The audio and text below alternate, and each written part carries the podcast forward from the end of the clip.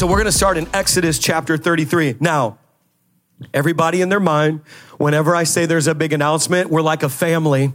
And this is like the proverbial Christmas present where you're shaking the box and you all think you know what it is. I think I know what it is. It's, you know, and, and sometimes when you create an expectation, you might be let down by that expectation. You know what I'm saying? Have you ever thought it was something good? I was on Isaiah Saldivar's podcast and I debuted his new system and I showed my socks for three seconds on accident and the whole world put me on blast for having dirty socks. Devil is a liar. And you know why they were dirty? Because I was working all day trying to help my friend debut his podcast set up. And then somebody from our church bought me socks. Praise God. but I say that because we're going to jump into vision today, and I've got six announcements. All six of them are very significant for this house. And I believe that even if you're here because you like good gossip, I got all the gossipers that come to church on Sunday. They're like, big announcement. What is it? I haven't been to church in months, but I love me some good gossip. And they'll probably cut the live stream so we don't even get to hear it. So we got to go. But today I'm going to give you six announcements. They're all very significant. But I'm also believing in faith that a big, big announcement is on its way. Okay, so I'm going to give you six announcements at the tail end of this message, and also we're going to do communion corporately together. So, Exodus chapter 33, it starts with this conversation between Moses and God and they're having this dialogue. And I want to tell you what God said to Moses. I'm going to take the first couple of scriptures and break them down to the extent that it could turn into like a 40 minute sermon, but I won't do that because I got some announcements to make. But just suffice it to say, there is a lot packed in a very small, uh, a space in your Bible. So the Lord said to Moses, Depart. Everybody say, Depart. Go up from here, you and the people to whom uh, you have brought up and out of the land of Egypt, to the land which I have swore to Abraham, Isaac, and Jacob, saying, To your offspring I will give it. So, everybody just say that word depart one more time. Depart. Okay, so let's just start by this. The Lord said, Depart Okay, you're gonna have to kill this Disney vision of coming up with your own idea and saying, I'm gonna go because I want to go. There, come on, there's no blessing on escape. There's a blessing on departing when God said to depart. There, oh, so oh, come on, somebody. There's so many Christians that know that God told them not to move, but they're moving. But there's such a blessing on the word depart when God says depart. And see, for many of you, God is calling you out of a season. He's calling you, He's saying, Depart out of your grieving, depart out of your constant complaining, depart out of your bad attitude, depart out of your stories of church hurt. For some of you, it's depart off, depart from the place of your old revival because you've made an idol out of what God did and He's not even there anymore. But God will give a word, depart. Somebody say, depart. As a church, I am calling us to depart into the next era. I'm calling every single one of you. I, I don't care what jersey you wear, take it off and put the V1 jersey on if you're going to stay after this.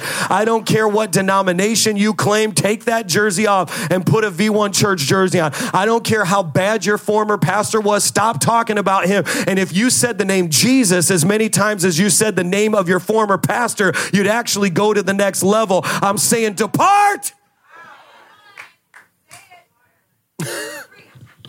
Depart. Go up from there. God's doing something. And the re- this, this sermon is the biggest compliment I can give you because you're the legend. God wants to use you in a great way. He says, Depart and go up for them, you and the people to whom God has brought you out of the land of Egypt. Now, look what it says you and the people. Everybody say the people. Your calling is bigger than you. That's why God saved you even while you were in sin, because your calling is bigger than you. It's about the people you're connected to. That's why even when you didn't accept God, even when you abandoned God, God still drew you back. He still wooed you back to his presence because what's on your life is bigger than you. That makes you not important and very important at the same time. It's the paradox of importance. It means it's not about you but it's about you because it's about many other people. God lifted up David, the Bible says, for the sake of Israel. And so God will lift you up. Some of you are like, woe is me. Why will God ever use me? He will use you on behalf of everyone else like you, and they will draw strength from your story. I'm telling you, there's something about your story that connects with someone else. There's something about your pain that connects with their pain. And so, therefore, God will lift you up for the sake of the people. So, get over yourself and honor yourself at the same time. Oh, that's a good word. Because you got some preachers, they preach you're nothing, and that's too that's too binary. And other preachers say, oh, you're everything, and that's self-help. But there's a paradox of purpose that says it's both. Understand that God is raising you up, but for the sake of his people. Oh, hey, Rebe, Shane Rebe. I'm going to get this word down on the inside of every single one of you because I'm not trying to build audiences. I'm trying to build an army in this place. And we need an army. And an army, come on, uh, you don't get to pick when the fight comes to you, but you choose how you act in the fight. And there's something happening right now, and God's preparing you, and we're going to take this thing. Okay, so it says, I brought you to the land to which I swore Abraham, Isaac, and Jacob. Everybody say generations. It's about you, it's about the people, and it's about generations. It's about you, it's about the people, it's about generations. It's about you, it's about the people, it's about generations. It's not a healthy church if nobody over 30 is ever on the stage. We have ageism in the church. We have ageism in the church. Okay? Uh, we got racism in churches. I'm calling it what it is. It's generational. It's diverse. It's multi-ethnic. I, my, the Lord told me on the way to Visalia, uh, California. I ministered to almost 10,000 people over the weekend. It was amazing. Thank you for loaning me out to the body of Christ. But I got, I was on this three-hour drive from, um, LA to Visalia, and the Lord said, I'm going to give your daughter Bella a vision. And when she, when she receives the vision, just confirm it. And I said, Well, I don't know if that's the Lord telling me that, but you know, I experiment prophetically all the time. All of a sudden, we get to Visalia. There's over 4,000 people in this place. And Visalia is the equivalency to Portage or the equivalency to right here in Amityville. It's not really that significant. You know what I'm saying? It's not a major city. And so uh, all of a sudden, we get there, there's over 4,000 people. And my daughter comes to me and she's like, Dad, when we were on, on, on the drive here, I got this crazy vision. I don't know what to do with it. And I mean, the fear of God came over me. Now, all the speakers on the bill, we're all, you know, middle aged, you know, we're all, you know, whatever. And the Lord speaks to me and says, Ask your daughter to come up in front of all these people, 4,000 people, and say the vision. My daughter got up there, 16 years old, with confidence, and she said, In California, I saw a huge crack open up. And out of that crack came millions and millions of ants. And those ants represent the people of God who've been in hiding, who, who believe the fullness of what God can do. And she said, and the ants are beginning to disperse over California. And every and she said, and California will be saved. She's like, everybody say it with me. Cal- and the whole place, 4,000 in California will be saved. And then she handed me the mic. She's like, did I do all right?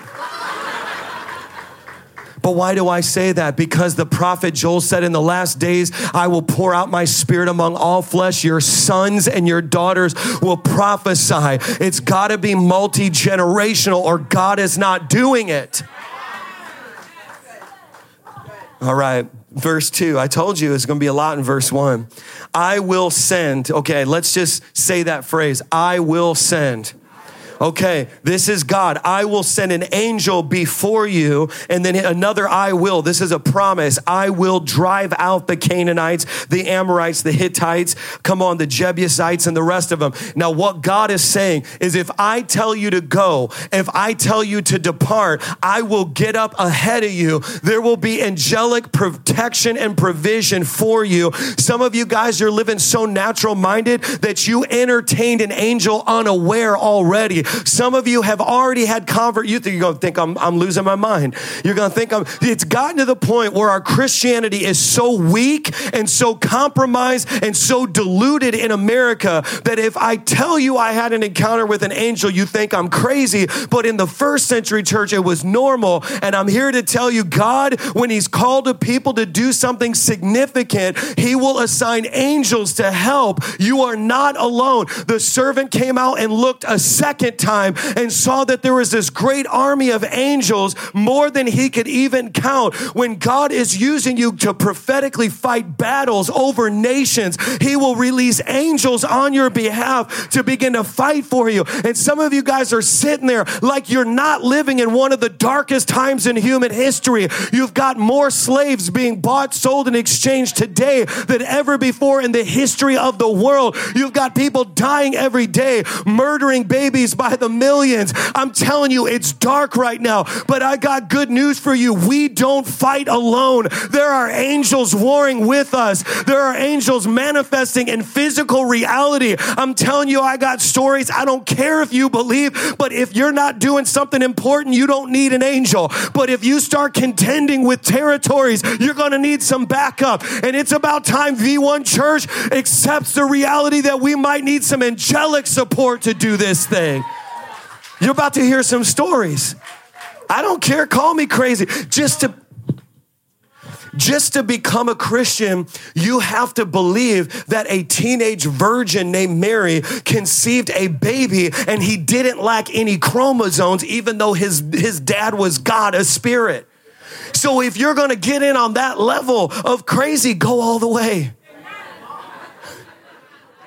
You know, don't, don't, it stupid how we pick what level of the super? Oh, now we're talking about angels. You're already in on a virgin birth, you dummy. You're already in on that. Go full atheist because God said, if you're lukewarm, I will spit you out of my mouth. I'd rather many of you leave, and I'd say at least now they have integrity to the dumb things they believe. Some of you like, but Pastor Mike, my friends are going to think I lost my mind. You tell them I did lose my mind for the sake of Christ. When I was in my mind, I was anxiety ridden and full of fear. When I was in my mind, I had depression. When I was in my mind, I had trauma from the past. But I lost my mind and I got the mind of Jesus Christ. And I never want to find my mind. I don't care where my mind is because my mind can't get me to where He destined me to go. I have lost my mind I'm about to be crazy for him. Hey, hey, come on, somebody. What form of crazy you want to be? I just, I'll choose the kind of crazy where you wake up feeling better the next day. I will send an angel before you. That's all just from that line.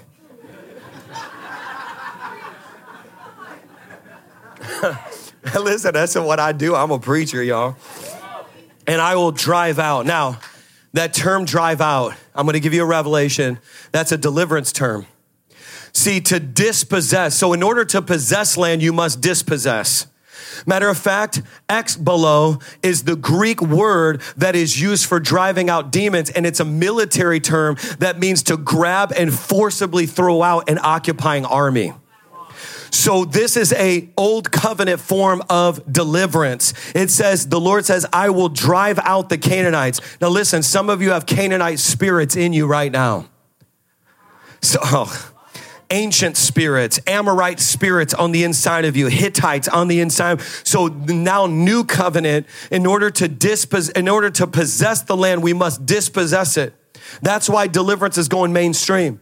And I want to tell you this we are not a deliverance ministry, we are a gospel preaching ministry. But wherever the gospel is being declared and lost people are being saved, demons will be exorcised and they will be removed. And matter of fact, let me just say this about deliverance. You know, if you're deficient in vitamin D, they don't just give you a little bit vitamin D, they give you 10,000 units of it because sometimes when you're deficient in something, it must come in a greater measure to restore restore it back to homeostasis. And so if you're like, why is deliverance happening? Why is it so important? Because the body of Christ has been led by pastors who needed deliverance for so long that deliverance never happened. The body of Christ has been led by churches that demons love to attend. And so God is bringing a wave of deliverance as a rebuke to the body of Christ. And sometimes you got to get 10,000 units of deliverance just to get it back to normal in the church.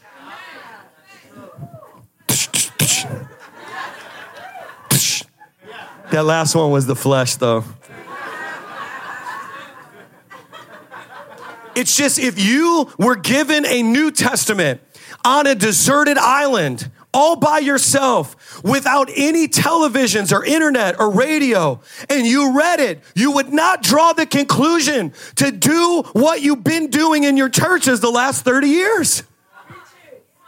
If you, if you were given the New Testament without any outside influence, you would be speaking in tongues. You'd be praying for the, the dead to be raised. You'd be casting out demons and you would be living with holiness and righteousness. What happened?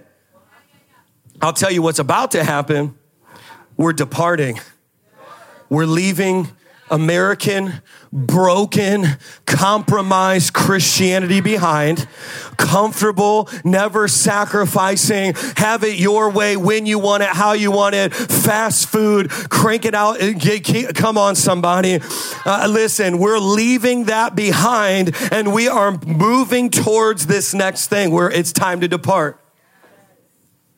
I will send an angel before you. I'll drive them out. Verse three, go up to a land flowing with milk and honey, but this is the most important. But I will not. So it's I will, I will, I will. Then we get a condition. Let me just say this. You do not want to have lived your life and to find that you are successful by the world standard, but a failure by God's. You do not want to actually stand before the throne of God in judgment and realize that you are successful at the wrong assignment. you will not be a mother when you stand before God, but you will be judged for how you mothered. You will not be a father, but you will be judged for how you fathered. I will not be a pastor. There comes a moment where I, but I will be judged for how I pastored. And we have to get back. Some of you say that's works based. No, you're not understanding. It's the reality of the high calling that's upon the life of a believer. And if you are truly empowered by the Holy Spirit, that power shouldn't just make you speak in tongues. It should stop making you cuss everybody out too. That same power is not just power to heal the sick. It's power for you to live sober and stop cutting. Come on, somebody. It's that same power that works in you doesn't make you a Jedi. It should make you holy and pure and that it's a refiner's fire. And so, why do I say that? Because he's saying, I will not go up among you lest I consume you on the way, for you're a stiff necked people. It's conditional. God's saying, you could go try to do your own thing. You will be successful, but you will be successful in your own plan. Or you can proceed with my plan, but I'm so holy, I cannot go out with you. I can send an angel to do it, but I can't send myself because you'll die if you experience my glory with that level of pride in your life. So the Lord begins to deal with Moses. Now, let me just say this, y'all. I love you. Do y'all know I love you? Okay, that was not convincing. I don't know how loud it was in Indiana, but it got real quiet here. The New Yorkers like, write me a check and I'll know. Rents due. And I'm telling you this because I love you. Pride comes in many forms. Now I'm going to do surgery on you, so just stay still while I cut you. If you are always walking around moping, you understand that's also pride because you even when you say i don't want any attention you want you're actually provoking somebody to pay attention. That's called false humility. So it's also pride. So when you go around saying well god can't use me and you've heard a hundred sermons about the blood of jesus and how he can empower you you're operating in pride. Pride comes in many forms If you'll go out to the club or to the bar or whatever, or I looked in your refrigerator and saw how many bottles of wine you're rocking or whatever, hey, no judgment. Maybe you do a lot of communion. but I could show you how you have no problem connecting your wallet and your finances to physical objects. And there's a form of pride that comes over when you're like, I can't believe this church is asking me for money. It's a form of pride because those multinational companies never asked you to be addicted and to give them your health and your, your sober mind, and you just willfully hand it over. So we all, that's what I'm saying with you, operate in some degree of pride. I want to talk about attitude. And you don't hear these sermons a lot, but this sermon is going to offend you all the way up to your next level. Attitude. Because God is saying, Moses, you're ready, but the people aren't ready. It's possible that Mike's ready, but y'all aren't ready. And that's why this, this sermon is important. We have to go together. We have to do this together. If you don't come, I failed. If you don't come, I failed. We cannot do this separate. And what I've learned is that there's a level of surrenderedness in my life that if I cannot disciple it into you as your spiritual father, I you're holding me back. So Moses heard God say, I can't go with, I can't, I will do this, I will do this, I will do, but I will not go with you because the people are stiff necked. And that starts with me repenting and dealing with that pride. But let me talk about attitude because this is Vision Sunday, and I'm about to make six huge announcements, but I'm preparing our hearts for what God wants to do. I will not have a church where there is attitude of we are doing worship, but there's factions within the worship team.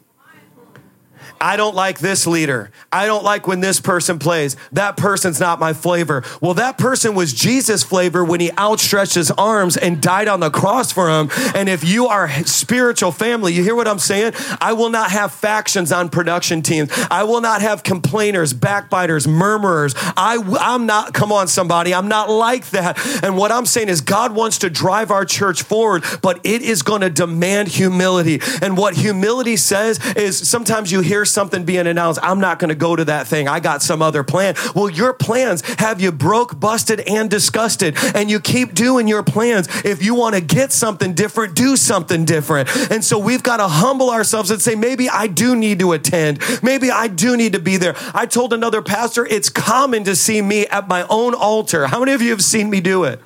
At my own altar, receiving covering of prayer from my own people. Because if I can't attend the church that I lead at, my soul soul will be lost. So, who are you? So, this is what I'm saying. And I told you I was going to do some surgery. Attitude. The Lord wants to move in your attitude. Can I just tell you? Every big name pastor that I've talked to in the last year already knows I exist and already knows our church exists. They already watch our live stream. They already listen to our podcast. The world is watching, and it's your turn now to show them what God wants to do through you. It's a big responsibility. There's parachurch ministries. There's solo church guys that don't have a pastor running around. You know how unusual it is to flow with this level of authority in the kingdom? We carry the authority of a parachurch and a church and a solo minister all at the same time in one house. And we are, I don't know if you guys know this, but there, Barna Research and the different researchers have come out and they said that 2023 will be a record number of resignations of pastors and a record numbers of churches closing their door. But every single one of our lobbies have people sitting in the lobby. But what will happen is if you don't align your attitude, when the documentary comes out, you'll end up playing the villain instead of the hero. And you'll be the person who said it couldn't happen and you'll be the person who said it wasn't good enough. And you'll be the person who said it was wrong and they don't know what they're doing and this and this and this. And you'll look back 20 or 30 years from now, if the Lord tarries, and you'll see that there was a second Jesus movement and there was a global revival. And you spent time talking garbage about me, about the leaders, about people, and nothing here was ever good enough. But then 20, 30 years from now, children that are children now will be adults watching the footage from this time saying, I wish I could be in the building when they were doing the ministry of deliverance. I wish I could be there for the revivals. And you'll be like, I was there, but because of my attitude, I missed it.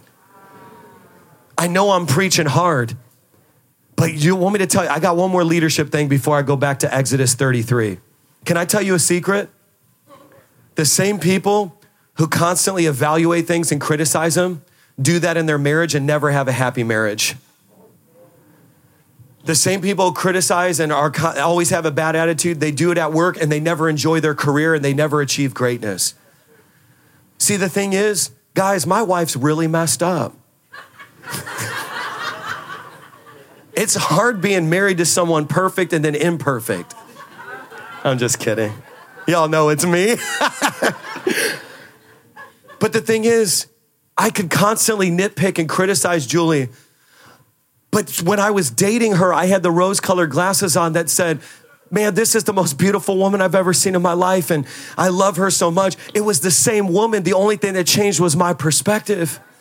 It's the same church. You got lost people on this altar giving up drugs. They, they, they stopped pornography weeks ago. They're finally getting free. Their, their marriage is being restored in a connect group. And someone else is like, oh, it's all right. I'm thinking about visiting this other church. Who's right? Both of them.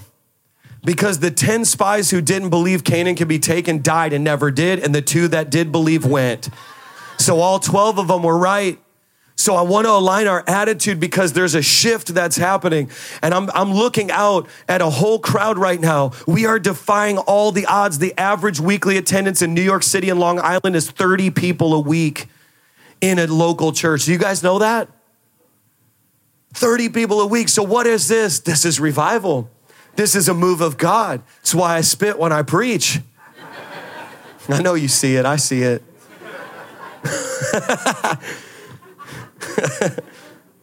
Number one, vision should always be connected to God's voice. Number two, when God tells you to go, he always sends protection ahead of you. Number three, God's vision is conditional. I'm gonna say it again. Number one, vision should always be connected to God's voice. Guys, I thought I was gonna be a famous musician. None of you have ever even seen me play a guitar there was favor and there was grace on me doing what I'm doing right now. David played a harp in, in the king's court, but he was destined for something else. Sometimes you got to kill the false vision to become king. Number two, when God tells you to go, he always sends protection up ahead of you. There was protection for my family in New York. It got up ahead of me. Matter of fact, we own a building in Indiana with a whole school attached to it. There was protection and provision in Indiana while they were loading in and loading out of a bar every single Sunday. Number three, God's vision, but it is conditional. I, I, listen, what do I mean by that? Guys, hear me. 99% surrender is 100% disobedience.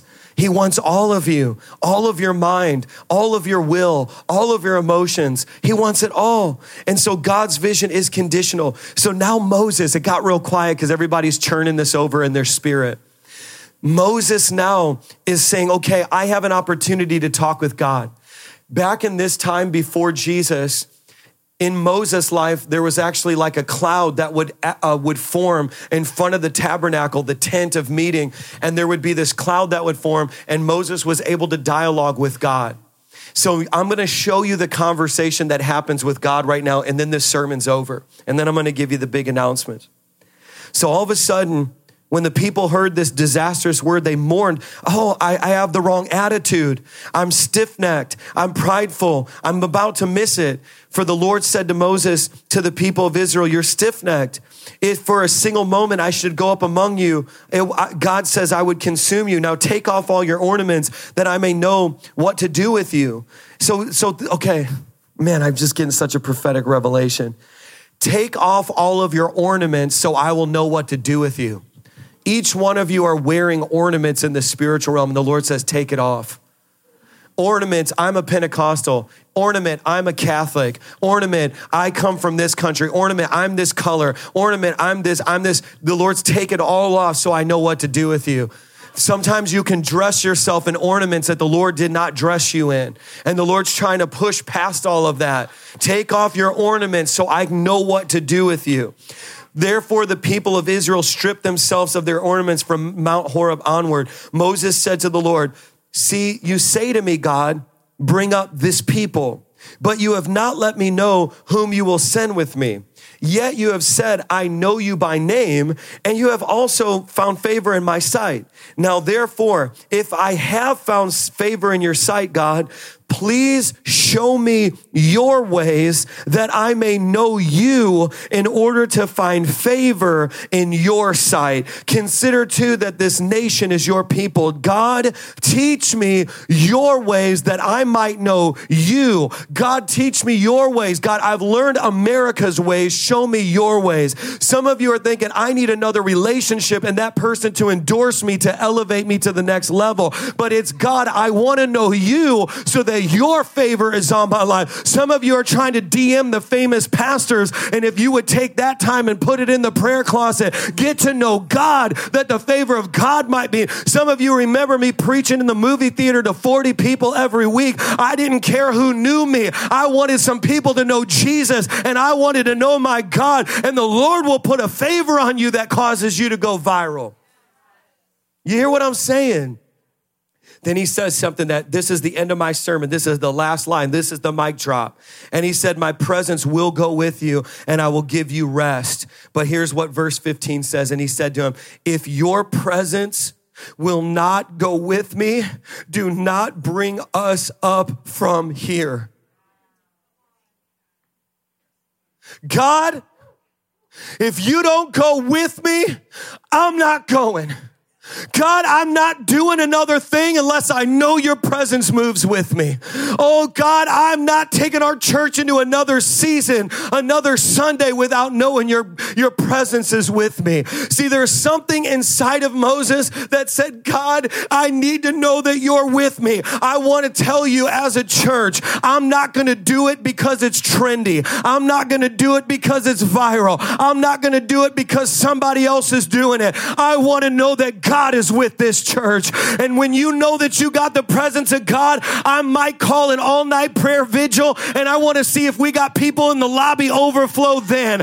Um, I'm telling you, I want to know that God is with me. This world doesn't need another soft, lukewarm church. It needs a church that rises up in authority and says, God, we want to be carriers of your presence. Listen, every church has got production. Every church has lights. Every church has LED walls. Every church church has a camera. Every preacher is eloquent because they steal each other's sermons on YouTube. But I won't move forward unless I know that God is with me. God is your presence with me. Somebody stand up your feet if you believe this with me right now.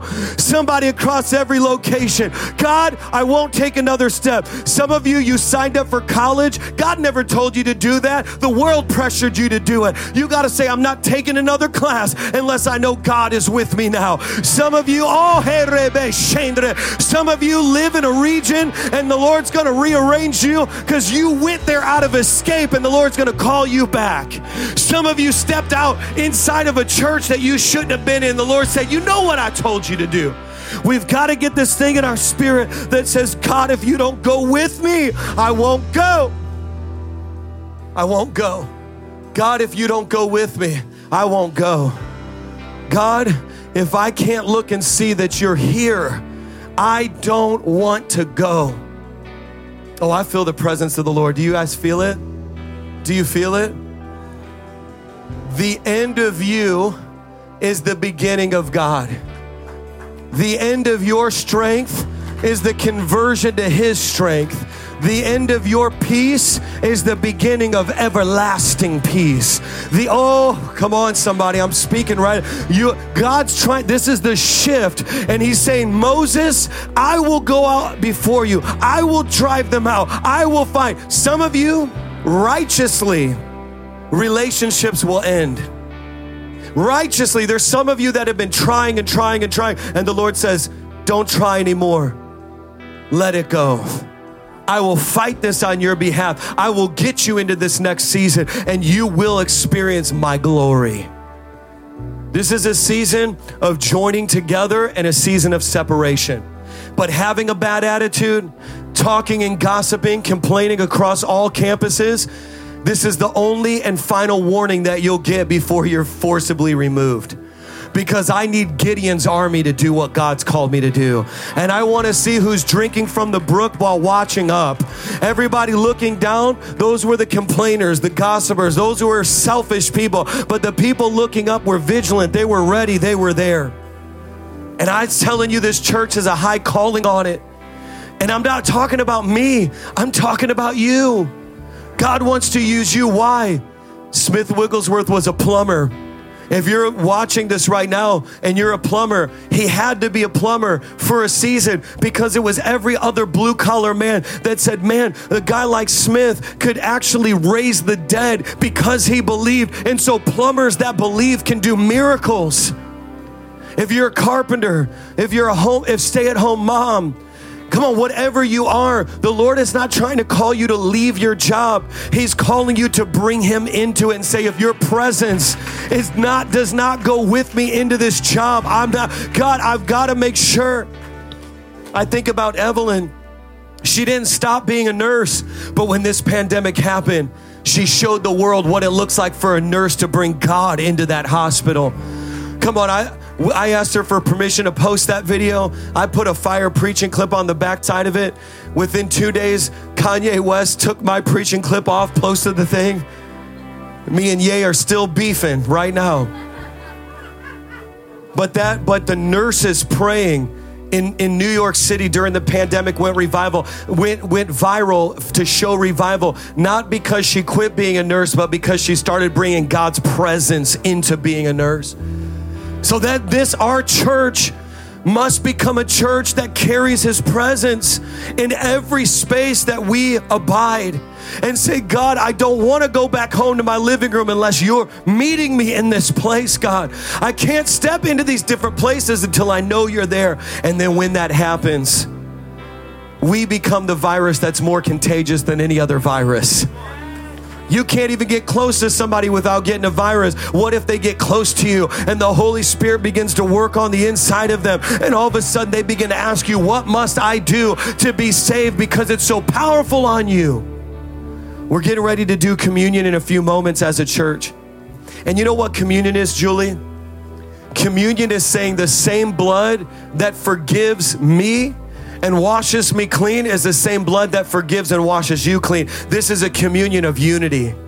The same body that was broken is a body that was broken for me. And God gave me a revelation about com- communion that when you ingest that, just a wafer, just a small part, you actually receive the entire body of Christ, which means you can be healed in every area you need to be healed because you receive the fullness of the DNA of Jesus. How powerful is that?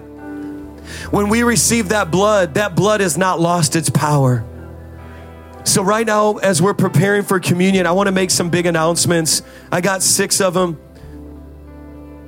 And um, we're just going to celebrate together. Can we just celebrate together as I read them? As a church, all of these are so big and they're in no particular order. Actually, it was very difficult to even put it down because it forced an order, but they're all equally important. You guys saw that last year, I, I personally tapped my savings. I did a self published book. I hit four number one statuses on Amazon, which is amazing. And then since then, I've sold over 10,000 copies of that book. But you also know that I've been giving this book away for free. If you go to chaostoclarity.com, it's just a print on demand. And I haven't really made that much money even off the books because I felt like it was a discipleship tool from our house. And I was just being faithful. I didn't have any publishers reaching out to me, nobody cared. And I just said, God, you told me to write it, I'm going to write it. And if you haven't read it and I'm your pastor, the Lord rebuke you. but the reason why I say that is because all of a sudden I had the three biggest publishers in Christianity literally fighting over me to publish my next book. And so I'm so excited to announce this is just a big announcement for our house because it represents something spiritually. I've accepted a two book deal with Chosen Books, which is amazing which means that I'll now share the same publisher as David Wilkerson, Derek Prince, Heidi Baker, Lou Engle, John Eckhardt, Jentezen Franklin, and many of the generals of old. Come on, that's something to celebrate when you put your name next to those names as we make his name famous. And I believe that the era of the cross and the switchblade is back. I believe the era of they shall expel demons is back. And, and literally, this is one of the largest Christian publishers on the planet. And yo, pastor gonna be next to Jentezen Franklin. But the reason why I say that is because there are messages that must get into the earth. And they said, We don't ever even do this, but we don't want to sign you for a one book deal. We want to start with a two book deal because we believe so much about how God's going to get your voice out there. The book that I've already started on the manuscript and I'm going to be turning it in in several months is called Inheriting Your Freedom. And it's going to be about breaking through every generational thing on your life to inherit freedom. Okay, this is probably a huge, huge announcement, but, but let me, before you guys put the picture up, don't put it up yet. So, when we first launched this church, and it's so surreal to now be in what was a bar and now we turned it to a church. And then we took in Indiana, we, we actually were in a bar for a season and then we now have our own building right down the street from where Julie and I were ordained. And so we started in a regal movie theater. And I remember back in the day getting this prophetic word from this woman, and she said, I actually see not just the church in the movie theater meeting to have church, but I actually see the church on the theater screen. And as she prophesied this, well, there's a guy that had been reaching out, just saying, I want mentorship, I want fellowship, I need accountability in my life, I want to grow. This man's name is Greg Locke. He's highly controversial, and I'm, I'm just being keeping it 100. You know, there's a lot of people because he took uh, the stances he took politically that claimed he was white supremacist and racist and this and this and this. And so there's a lot of controversy around him. When he had reached out to me, it kind of felt like Nicodemus in the middle of the night. And I talked to my other Demon Slayer friends, and between me, Pagani, you know, Vlad, Isaiah, these other guys, we had all had just said, I don't think we need to touch him. We get canceled all on our own, and we're not even bad. We're not even doing nothing. And so, but then a couple weeks later, the Lord divinely spoke to me and said, Mike, I'm doing something very real in his heart and his life and you need to step in his direction and you need to begin to work with him. So I reached out to Greg and I said, Listen, I don't want to do an event with you. I don't want to share social media clout. Matter of fact, I just want to keep this between us because the truth is, you scare all of us, and that's saying a lot. But I'm willing to mentor you and work with you, and we begin to have dialogue. Then all of a sudden, we sent two spies out Isaiah Saldivar and Vlad, and they went to go preach at his church. And we said, You all see it. Me and Pagani said, We're New Yorkers. We can't be taking risks like that. So me and Alexander Pagani, we Apostle Pagani, we said, We'll just wait here. Y'all tell us how it is. So they came back and they said, Guys, it's real. What's happening in his heart, it's not about politics anymore. He's completely changed and there's something happening. And so, with that, during New Year's Eve, I went there and the Lord told me I had like an Apostle Philip assignment because they were a cessationist Baptist church that didn't believe in the gifts of the Spirit.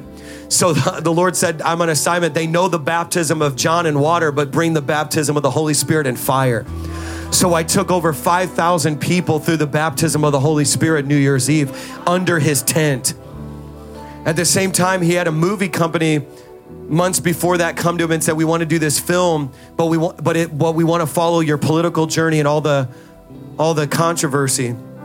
And he went back to them. He said, "Listen, I truly believe that the only reason why God built this platform, it was never about politics, it was always about deliverance. And what he said was um, there was a little girl that was manifesting a demon in a baptismal, and he could not, as a powerful Baptist preacher, with years of experience, 3 million followers online in a huge tent with thousands of people meeting, he could not cast that demon out of that little girl.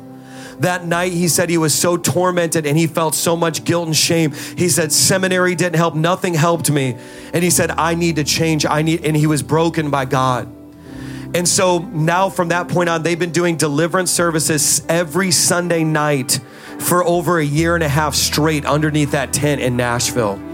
And so the movie, he went to the movie company and said, if you all want to do a movie about deliverance, I'm in. But if you want to talk about politics, I'm out. So they came back and they said, you know what, we'll do it. So then once they said yes, he said, we, can't have the movie without Mike Signorelli and without Vlad and Isaiah and Pagani. And so they begin to interview us and have us for portions of that. And so that's why, um, and this is a big announcement for our house People have thought we were crazy. People have thought that we lost our mind, but there is a national movie coming out. Come on, it's called Come Out in Jesus' Name. How many of you know the world's been coming out? It's time for us to come out. The deliverer is here. Jesus saves, and we're coming out. So this check this out. 2,000 Regal theaters, AMC, and Cinemark across the United States are debuting this movie Monday, March 13th. And we sold out the Regal Theater where we launched this church within one hour. Do you all, re- does some of you remember going to that building? We're going to be sitting in there together as a church now watching. And so the other thing is there's a theater in Michigan City, Indiana that we are taking over. And then because we already filled up the Long Island, we are filling up a Midtown Manhattan theater as well. And we'll keep, if you want to get tickets, just get them fast because they're going out like crazy. The URL is comeoutinjesusname.com and it'll show you all to i was scrolling through astoria all the, the, the locations i mean this is all over New York City, Long Island, Deer Park, I mean, everywhere. But I want us to watch the movie together. And it's gonna be crazy. Okay, I got another announcement. Wednesday, April 26th, the Send, which is Lou Engle and all of that crew, Francis Chan, all those guys, they comprise this organization called the Send. They do stadium events all over the United States. And we've been in relationship, we've been connecting for the last year or so. They brought me out to Kona. I've been developing a relationship with them, and it all culminated to them feeling called to do an event in New York City. We had a lot of issues with venues. Finally, after the last door closed, I said, let's take all the chairs out and let's just flood the Brooklyn Monarch and let let's have home court advantage and do the event where we have a campus. And so here's the thing Wednesday, April 26th at the Brooklyn Monarch, we have Lindy from the Circuit Riders, Jonathan Stamper from Black Voices Movement, and Eniola from Upper Room joining and making a worship super group where we are going to throw down in New York City. And come on, I said for years and years, the Bible Belt's coming to us, and now we are fulfilling it. Come on. I don't know if you enjoy upper room worship. They're coming. Come on, Jonathan Stamper, the upper room. Come on, or um, Black Voices movement. And then we've got Lindy from Circuit Riders. And then a to be determined guest speaker that's coming. Francis Chan was busy. I said, Well, that's you're you're losing out, bro. I got another announcement. It's so amazing. We, we, you guys saw as the breakers went viral and over 6,000 people were trained in ministry. So we've been wrestling with God. How do we steward this apostolic mantle where we are now training the kingdom? What do we do? And we've been wrestling with V1 conference because I've been prophesying stadiums, have I not? I don't know if you know this, but Nassau Coliseum is becoming a casino now. And so I was like, God, I've been saying Nassau Coliseum for years. Like, how am I even going to fulfill that with people pulling slots while we're trying to preach? But then the Lord started shifting my focus and I got a phone call from Jeremiah Johnson. He's a prolific prophetic voice. And he called me and he was like, Mike, he's like, the Lord gave me this word. And amongst other things, he said, he was like, set your focus on New Jersey because there's favor in New Jersey. He didn't even know that I had just secured a New Jersey venue. So there's two venues and we need to pray as a church. This is why I was preaching so hard because right now we're going to switch over the V1 conference. It is now going to be called the Breakers Conference. Come on, a V1 conference, but it's the breakers coming together from around the world. And this year, so we're taking a two year journey to the stadium. Heather has been working so hard. We tentatively got this, you know, the stadium in New Jersey? Y'all know the stadium in New Jersey by the airport? They tentatively told us if you want to do an event, we will give it to you for an event. So the door is wide open. But we told them we're not ready yet. We're going to do one more year before the stadium. So that's why I'm announcing right now that July 15th, July 15th in New Jersey at the Wellmont Theater, we are doing the second V1 conference titled The Breakers. We're going to have the original OG Demon Slayers. Isaiah Saldivar said, I'm coming, I'm ready. He's fired up. He's like, when is July coming? Vlad's going to be back for it. And we're going to have an interactive experience with Apostle Pagani. And so that means, but here's the thing 2023, the Wellmont Theater. 2024, the stadium. The door's wide open. Okay, I got a couple more. Y'all still with me? These are our last two big announcements. I've been taking V1 Miami on a journey. I, that last trip that I went there was to qualify them for the next steps. And so I'm so excited to announce that V1 Miami is taking the next steps as of today. But here's the thing it, across all of our campuses, in your V1 Church mobile app is a sign up to find out about joining the team. And some of you, when you receive that word depart, and this is, you know, when we saw Chase and Haley Fleeman on the screen here in New York, it pulled my heartstrings because we shared so many memories with them. But then there came a part, point where the Lord told them, Depart, go to Indiana. The Lord may be calling some of you at each one of our campuses and watching online to move to Miami. And we're going to be doing presentations soon where we bring the people up who are going to be moving to Miami across our campuses and we're going to sow them like a seed into that region. If you guys saw the last event we did, hundreds of people showing up. We were prophesying to the city of Miami. We went to a high point and we were speaking to Miami, dead bones rise. And so, right now, the Lord, and I know it's heavy in the room because the Lord might be telling you it's time to depart. I remember Evan Wilson. He came to me before my family moves to, to New York and he said, Pastor Mike, I feel called to go to New York. I said, Evan, you're a teenager. You're crazy. They'll eat you alive out there. They got rats the size of cats and, you know, it's hard. And, you know, Evan was obedient to that call and I'll never forget him driving away. He moved here, but the Lord said, Depart. He ended up living in missionary housing. And that was where Evan, today's a divine appointment because now, all these years later, he has a family, and this is the very first service that his baby Easton is at this service. Don't touch him or, you know, just look at him, stay away. You know, when you put that netting on so nobody mess with your baby and they still peel it back, and you're like, what? Do you have no common sense? Don't to touch my baby. So, but but I say that because Evan, the Lord said, depart. I remember I remember wanting to control it and be like, but I love Evan and Evan's so young and it's New York City. And I, but the, I remember the Lord saying, don't you dare be the Holy Spirit for him. I told Evan to go, he'll be all right. And Lord, thank you, he was all right. But here's why I say that I can't be the Holy Spirit for you. But if the Lord's calling you to Miami, it's a holy, sacred call and we're to come behind you because in the DNA of this church was men like Chase and Haley, men like Chase, not Haley, she's not a man. men like Chase and his wife Haley, who also came. There's something in the DNA of our church of being sent, making major sacrifices, which leads me to my last and final announcement. We are debuting Mission V1 now. As of right now, applications are open if you are called to be a missionary the Lord has been burdening me this for years and years, saying that He was going to use me and my team to actually oversee people who are called to missionary work.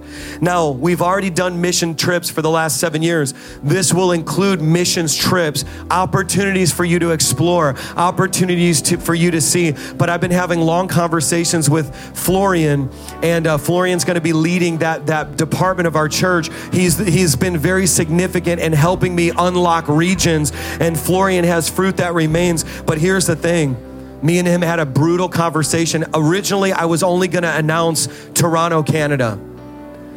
And then as I was talking to Florian, I said, I know that there's at least one person that's supposed to move to Western Ukraine. So if you go to this church and you've been, you've been feeling called, maybe it's your whole family and this is a holy thing. For some of you, this is going in one ear and out the other. It's not a big deal. But there are going to be people who are hearing me talk right now, and this moment in our service, they will tell this story for the rest of their life. They will tell this story to their children of when God divinely called them. And I just have to make it okay for us to do this, okay? So if the Lord's calling you to Western Ukraine, you might be like, I've never even heard of Western Ukraine. I've never been there. But there are holy moments where the Lord will say yes. I remember when Florian came into my living room when I lived in Chesterton, Indiana, and he showed me a stack of pictures of orphan children, and he said, and he brought a five dollar pizza, and he, I didn't know he was trying to manipulate me, but even God will use that, you know. And he was saying, Pastor Mike, doesn't this break your heart? We've got to go to Ukraine because he carried a burden for these people and it opened up. I, I don't have any business in Ukraine, but the Lord said, Who will go? And I get to Ukraine and I look at this building with David's harp etched into it, and it was called a puppet theater. And I said, We're supposed to go in that theater and we're supposed to do revivals. All the pastors of that region, they were in shock and they said, What did he just say? I said, We're supposed to go into that and do revival. They said, No one has been in here to do revival. The last person who came and said that same thing was Derek Prince. And if you don't know who that is, he's like the grandfather of the deliverance movement. So it's like I was connecting into something bigger. And so if you're called to missions work, you don't have to go somewhere else. You can do it through V1. If you feel called to short term missions projects, something I didn't announce last service, but I want to say it now, and we're going to do communion, is the Lord began to put on my heart last year disaster relief. You may not know this, but I started an organization called V1 Community Impact years ago, and um, it's been functioning. And we had a mission called Operation Impact, which we are still very intimately connected to, and we're scaling that cr- like crazy. But I believe that V1 is going to position ourselves this year to be first responders to things that happen in the earth. And I believe that in addition to Toronto and Western Ukraine, many of you will journey to places as disasters come, and you will bring the gospel, and you'll be the hands and feet of Jesus to clothe and to feed and to help them. So, right now, those are our six major announcements. And as we go into movie theaters and we sit in a movie theater, as the world begins to talk about what we're doing and what we're accomplishing, the thing that this cup represents, and we're gonna do this together, is this represents the cup of suffering. I, am not gonna tell you a popular message right now. But when this movie comes out, they're going to talk about us but this represents the cup of suffering. Christ said, Because they hated me, they're going to hate you. And some of you have never experienced persecution, but as a church, we're stepping into this next season. But I got good news for you persecution puts you on the map. And the more they persecute, the more, the more publicity they add to the name of Jesus. And you will begin to see our churches swell like never before. If you think they're full now, I'm telling you, sinners, lost people never have a problem with the power of God. It's only religion religious bigots, it's only prideful people. But the lost people are going to flood our churches saying, I saw this movie come out in Jesus' name and I need freedom and I, I need somebody to do this. I know there's something in my life. So when we take this cup, we're taking the cup of suffering and saying, We're about to get close. Church, look at me. Across every campus, this is a season, I'm speaking very prophetically. We must get closer now. I'm being serious. I'm speaking like a spiritual father.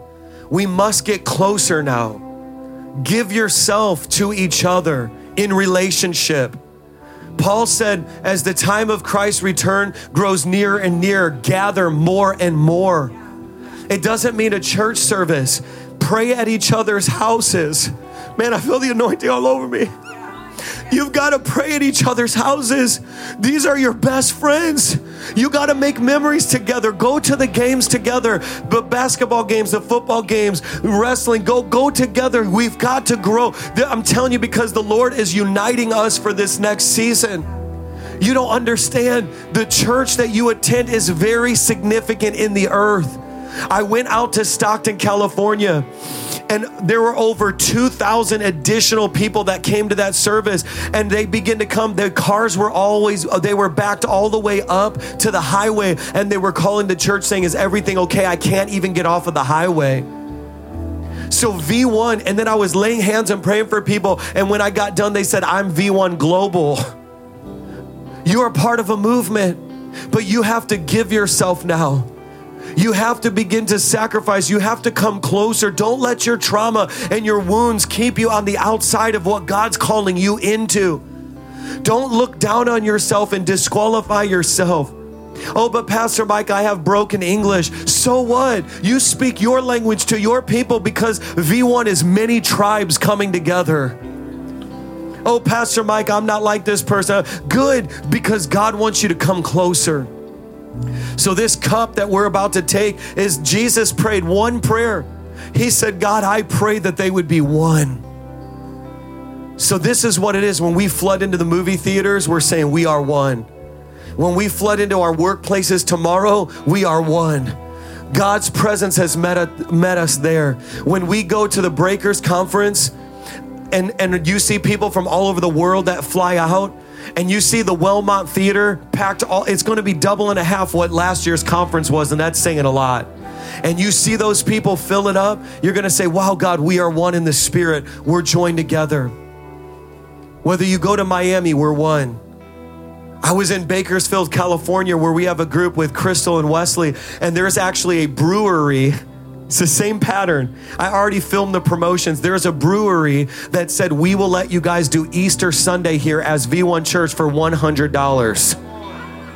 So I was in Bakersfield, California, where we already have 100 people out there. And I filled it. I said, What's up, guys? I'm here in Bakersfield, California. It's V1 Church coming at you this Easter. We're going to fill this brewery. So I'm standing in a bar. We turned into a church.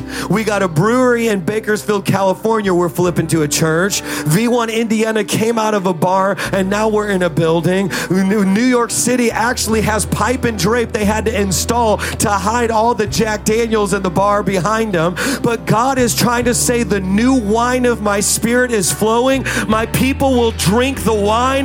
My people will be intoxicated with my love. The vineyard flows from the east to the west. The vineyard of God's. Oh, when you take this blood, when you drink of this cup, it's the wine of His Spirit that intoxicates you and said, I don't know why I witnessed to my friends like that. It must be the wine of His Spirit. You used to blame things on alcohol, blame things on the wine of His Spirit. Spirit in this next season. Are you ready to be one? Mark my words. Mark my words. There will be documentaries. There will be movies about this season that you've just entered. I was in Miami and PureFlix reached out and said, We're doing a documentary. Can you be in the PureFlix documentary? They showed up. They saw Pastor Eddie. They saw Pastor Patrick, Pastor Natalie. They saw Bella. And they said, You know what? Can we just film all of you guys? Can you all be in it? See, that it's not about me. It's about what God's doing through all of us. Pastor Natalie was thrown down, Pastor Eddie was thrown down, and the guy trying to interview us on film while we're talking, the anointing came down so strong. The guy doing the interview started going like this, and he was getting woozy, and he was like, and then when it was over, he was like, I couldn't hardly even stay up while these people were ministering because the power of God was so strong. You see what's happening? So you're in it, and you play a very important part.